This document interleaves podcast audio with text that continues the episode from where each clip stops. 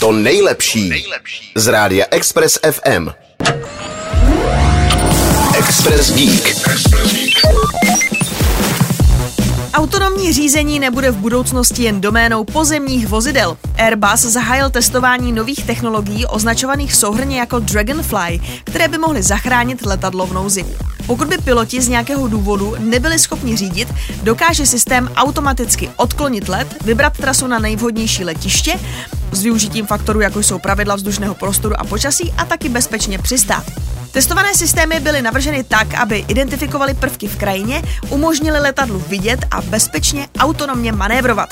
Airbus také zkoumal funkce pro asistenci při pojíždění. Tato technologie poskytuje posádce zvukové upozornění v reakci na překážky, asistované řízení rychlosti a navádění na dráhu pomocí mapy letiště.